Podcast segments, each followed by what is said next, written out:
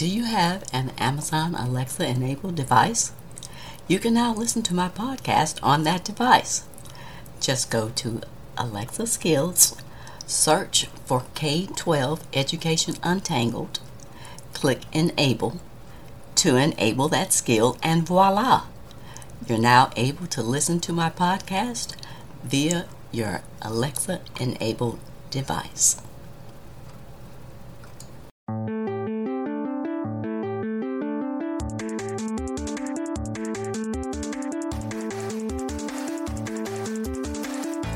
Welcome to another episode of K 12 Education Untangled. My name is Dr. Kim Fields, former corporate manager turned educational researcher and advocate, and I'm the host of this podcast. I got into this space after dealing with some frustrating interactions with school educators and administrators, as well as experiencing the micro discriminations that I faced as an African American mom raising my two kids who were in the public school system. I really wanted to understand how teachers were trained and what the research provided about the challenges of the public education system. Once I gained the information and the insights that I needed, I was then equipped to be able to successfully support my children in their educational progress. If you're looking to find out more about current information and issues in education that could affect you or your children, then you're in the right place. Thanks for tuning in today. I know that staying informed about K-12 education trends and topics is important to you, so keep listening. On today's episode, I'll be discussing bullying in schools. This discussion will be in two parts, and this will be the first part of the discussion. The topic will be of limited scope in that it will not include bullying in colleges and universities, nor address bullying on the internet or cyberbullying. Bullying is one of the greatest health risks to children in the U.S. society today. Bullying prevention as well as school safety is a top national priority and a key area of academic research. The research includes areas such as efforts and effects on academic performance, the role in school climate, and strategies and procedures for prevention. Do you have an Amazon Alexa enabled device? You can now listen to my podcast on that device. Just go to Alexa Skills, search for K-12 Education Untangled, click enable to enable that skill and voila. You're now able to listen to my podcast via your Alexa enabled device. Now back to the show. Bullying is a global concern. It's generally defined as an intentional, repetitive behavior manifested in unbalanced power relations in order to cause harm. Some common characteristics of bullies seems to be the experience of growing up in hostile or rejecting family environments, negative self-denigrating beliefs, and negative attitudes and beliefs about others. A bully tends to act out either because of insecure attachments, learned aggressiveness, or weak social bonds. These factors have the potential to negatively impact their ability to communicate effectively with surrounding environments. Bullying can involve physical aggression, such as hitting and shoving, and verbal aggression, such as name calling, but it can also include social relational forms of bullying in which a victim is excluded by peers or subjected to isolation. There are three levels of bullying mild, moderate, and severe. Traditionally, in the research, bullying has been defined as unwanted, intentional, aggressive behavior that involves a real or perceived power imbalance that is often repeated over time, and verbal and physical actions that range from making threats and spreading rumors to isolating others to physical attacks causing injury. Researchers tend to define bullying through a different lens usually looking at intentionality and power imbalances. Because of the differences in definitions, there's no consensus on the incidence of bullying or on trends over time. Bullying is pervasive in all grades and all schools nationwide, and it is observed across gender, race, ethnicity, and socioeconomic status. The percentages of students involved in bullying varies widely, but one nationally representative study found that approximately 28% of students 12 to 18 years old reported being bullied at school at some point during the school year. Bullied students experience higher rates of anxiety, depression, physical health problems, and social adjustment problems, and these problems can persist into adulthood. Bullied students tend to become less engaged in school and their grades and test scores decline. Students who engage in bullying are at an elevated risk for poor school adjustment and delinquency, and they are at increased risk for higher rates of criminal behavior and social maladjustment in adulthood.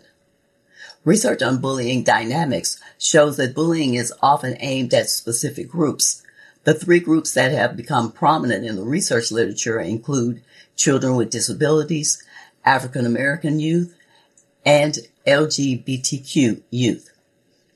Researchers have found that African American youth experience more physical assaults than their white and Latino counterparts, with the African American youth experiencing 31.5% of assaults compared to 20.7% for whites and 19.1% for Latino students, respectively. Victimization and harassment outcomes for African American youth related to poor social and emotional development, including depressive symptoms, greater difficulty making friends, poor relationships with classmates, peer rejection, negative self-appraisals, substance abuse, loneliness, low average grades, and truancy. A large percentage of bullying among students involves the use of homophobic teasing and slurs. Bullying and homophobic victimization occur more frequently among LGB youth in American schools than among students who identify as heterosexual. Some LGB youth report greater depression, anxiety, suicidal behaviors, and truancy than their straight identity peers. Research is lacking bullying data on other potentially vulnerable groups, including Native American, Latina and Latino, and or Hispanic, as well as the immigrant populations. When schools investigate potential bullying incidents, they should also assess whether such incidents constitute harassment as a certain form of bullying can constitute harassment and can carry significant legal implications. So it's important for schools to be vigilant about such behaviors, aware of the legal context, and transparent about their procedures for investigating and addressing such incidences. Schools need to ensure that students and parents know the specific procedures for reporting bullying and harassment, as well as whom to contact if cases are not handled expediently. One of the ways to combat bullying in schools is to improve the school culture. School culture encompasses many factors, but substantial evidence indicates that a positive school climate engages students in learning and promotes academic achievement and success. Schools with higher levels of bullying and teasing had dropout rates 29% above average compared with schools with a low level of bullying and teasing, which had dropout rates at 28% below average. Research shows that high schools with an authoritative school climate characterized by high levels of both disciplinary structure and adult support for students typically have lower levels of bullying and other forms of student victimization. On the other hand, high schools with low structure and low support had higher levels of bullying and other forms of student victimization. There are research-based steps that educators and administrators can take to improve school climate, including one, assessing the school's strengths and needs in a comprehensive, reliable, and valid manner. Two, teaching pro-social skills in regular classes advisory classes, and other small group experiences with opportunities for practice. Three, engaging in prevention efforts that range from on the spot teaching with students who engage in teaching or bullying behaviors to formal school-wide programs. And four, supporting partnerships among parents, educators, and mental health professionals who seek to interrupt the bully victim bystander cycle and encourage bystanders to be upstanders who do not allow bullying to continue. School personnel and bystander students can make a significant difference in the rates of bullying. Social emotional learning can also help students become more respectful and considerate of others. While some bullying occurs in classrooms, most of the bullying incidents occur where there are large gatherings of students and few or no school staff members. For example, in hallways during transitions, on playgrounds and routes to and from schools, and on buses, in restrooms and cafeterias. Therefore, schools and communities need to consider a well coordinated approach to developing strong homeschool partnerships coupled with wider community level efforts to teach young people appropriate social emotional skills, concern for others, and an appreciation for civility, which are all essential to the well-being of our society. Some of the ways that schools, parents, and community stakeholders can work together to significantly lower rates of bullying include one, providing training for students, staff, and parents on creating common norms and ways to deal with bullying incidents. Two, creating a living and dynamic school policy on bullying that all embrace and support. Three, creating and maintaining open lines of communication to report and respond to incidents. Four, facilitating opportunities for staff, students, and parents to discuss the topic and potential solutions across academic and social contexts. Five, educating and involving parents and other community members in the identification of bullying behaviors and responses that should reduce such behaviors. And six, establishing clear and developmentally appropriate consequences for peer groups that encourage or instigate bullying behaviors.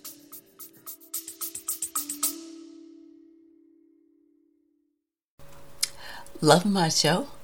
Consider being a regular subscriber. You can subscribe for as little as $3 per month. Just go to https colon forward slash forward slash tinyurl.com forward slash podcast support. There's no contractual obligation. You can cancel at any time. If you choose to subscribe, I'll give you a special shout out thanking you in an upcoming episode. Remember, that's https colon forward slash forward slash tinyurl.com forward slash podcast support to subscribe.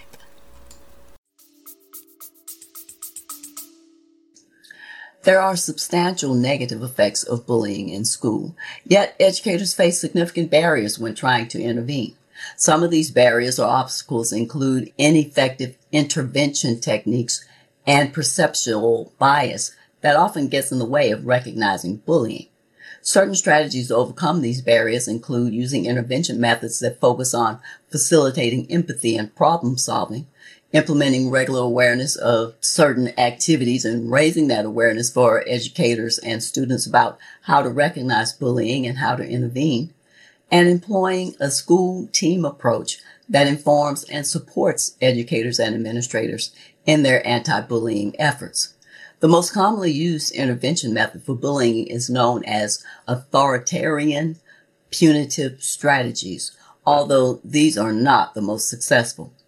These methods of punishing bullying behavior range in severity from scolding, warning, calling parents, or assigning detention all the way to suspending and expelling. There may be some short-term success associated with these methods because the fear of punishment temporarily curtails the bullying, but these techniques lack supportive elements that are crucial to long lasting success. Elements such as encouraging empathy for the victim and encouraging the bullies to find solutions. What this highlights is that a major barrier to bullying intervention success involves educators choosing strategies that are commonly accepted, but not the most effective. There still seems to be an awareness gap among educators about the level of bullying in their schools. Subsequent research supports this finding. Some researchers even suggest that the lack of recognition and action on the part of educators may be rooted in their personal childhood experiences that have affected their perspectives and have led to different ideas about what constitutes bullying and what requires intervention. Jane Klippleff, the researcher in this 2021 study, indicated that strategic and perceptual barriers to anti-bullying policies can be overcome by using empathy focusing intervention strategies. But first, there needs to be school-based teams who are responsible for implementing and maintaining anti-bullying strategies in order to achieve long-term success. The restorative model currently used in Nova Scotia seems to be an effective anti-bullying intervention technique that fosters empathy and problem solving rather than prioritizing punishment. Using this method, when a bullying situation occurs and when those involved are viewed to be ready, both bullies and victims participate in a calm discussion circle where educators make sure each participant was able to talk about what happened and listen to the views and feelings of the other participants. The educator is the one who determines whether the bullies and victims are ready to meet after meeting individually with bullies and victims in order to determine what happened, decide whether they are ready to meet, and explain the circle process. This model is not a panacea, however. There still will be times when the discussion circle doesn't work or consequences such as suspensions may be used, but the primary focus of this method is on fostering communication empathy, connection, and problem solving. Will it work in America? Potentially. To overcome problems posed by perceptual bias that can lead educators to overlook instances of bullying, regularly incorporating bullying awareness activities into staff meetings will help teachers understand what constitutes bullying and how it can be stopped. It is hoped that regularly participating in these activities will help educators recognize and intervene bullying incidents, but this takes time. It involves overcoming personal biases. Students should also participate in awareness raising activities in order to learn more about bullying and appropriate bystander behavior so that they can help respond to cases of bullying that educators might miss. This might be tough to implement because of the fear of retribution from the bully. Peer pressure is a real thing. By the same token, bullies tend to seek approval of their classmates, so student bystanders clearly have the power to make a change by speaking up and supporting the victim. Bullying is still an important and present concern in schools. It is definitely not on the decline. Educators still need to step in and put an end to behavior when it happens at school. Failure to do so effectively puts victims at higher risk for mental illness and diminished academic performance, as well as dwindling attendance.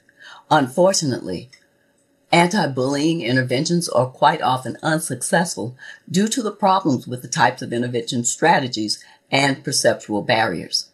Educators are much more effective at tackling bullying when they have the support of the school principal. In other words, the principal's attitudes, expertise, skills, and leadership style are critical to successfully tackling bullying in schools. The principals and teachers should work together to create an anti-bullying school climate and school culture by staying actively involved in the implementation of prevention programs. A 2020 study conducted with third and fourth grade students found that children were victims of bullying and had a bad teacher student relationship, tended to have a higher risk of poor academic development in comparison with children that had a solid relationship with their teacher. Contrary to conventional conception, bullies do not have deficient social cognitive skills, although bullying is significantly associated with lower grades. Students in schools with higher level of bullying have worse academic records, so the school environment is critical for maintaining academic achievement. Almost half the students in grades 4 through 12 reported being bullying at least once in the past month, as reported in Education Week in 2014. Is it possible that children learn bullying behaviors from adults? How can children be taught not to be bullies if the adults around them are unaware that the words they use and the actions they take divide and sometimes even bully. Perhaps it's time to just talk with one another. It's time for less name calling, less stereotyping, and more courageous conversations with respect and dignity. This would be good for the future of education and it may be the best way to help lead children away from bullying.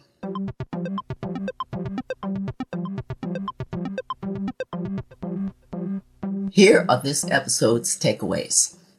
One of the reasons that bullying has gotten such national and global attention is because it has moved away from physical acts to psychological or technological acts where students as young as 12 years old are committing suicide.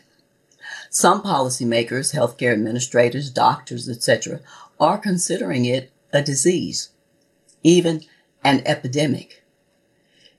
Different data points have been used to support this perspective, including one, nearly a third of all young people ages 12 to 18 report being bullied, according to the National Center for Education Statistics. Two, the gender gap in bullying is widening. In 2011, 31% of female students ages 12 to 18 reported being bullied as opposed to 25% of male students.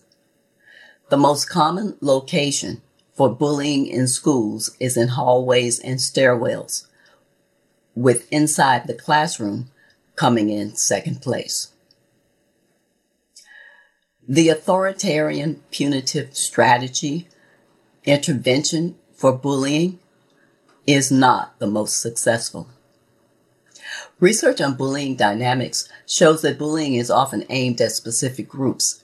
Those three groups are typically children with disabilities, African American youth, and LGBTQ youth. There are three levels of bullying mild, moderate, and severe. Bullying can include physical aggression, such as hitting and shoving, and verbal aggression, such as name calling, but it can also include social relational forms of bullying in which a victim is excluded by peers or subjected to isolation. One of the ways to combat bullying in schools is to improve the school climate. School climate encompasses many factors, but substantial evidence indicates that a positive school climate engages students in learning and promotes academic achievement and success. If this is the type of subject matter and discussion that resonates with you, please follow my podcast on whatever service you're listening to this. Also, I'd love to hear from you, so please leave me a rating, a review, or a comment on Apple, Stitcher, or Podchaser. You can also rate my podcast at ratethispodcast.com. If you like this podcast, the best way to support me and help me grow it is by leaving a review. This helps my rankings and entices other people to listen to the show. And share this episode with anyone you think would find it valuable. Be sure to tell your friends, family, and community about my podcast. I really appreciate it if you'd recommend my podcast to a friend directly on Twitter and to mention my show in your tweet. Additionally, you can connect with me on Instagram and Facebook with the handle Kim J. Fields. Thanks for listening today. I hope you'll come back for more K 12 educational discussions with even more exciting topics to untangle. Be sure to stay tuned. On the next episode, I'll be discussing part two of the bullying discussion, in which I provide information on the role of emotions in bullying, state and anti bullying laws, and actions that you can take to safeguard your children. Until next time, aim to learn something new every day.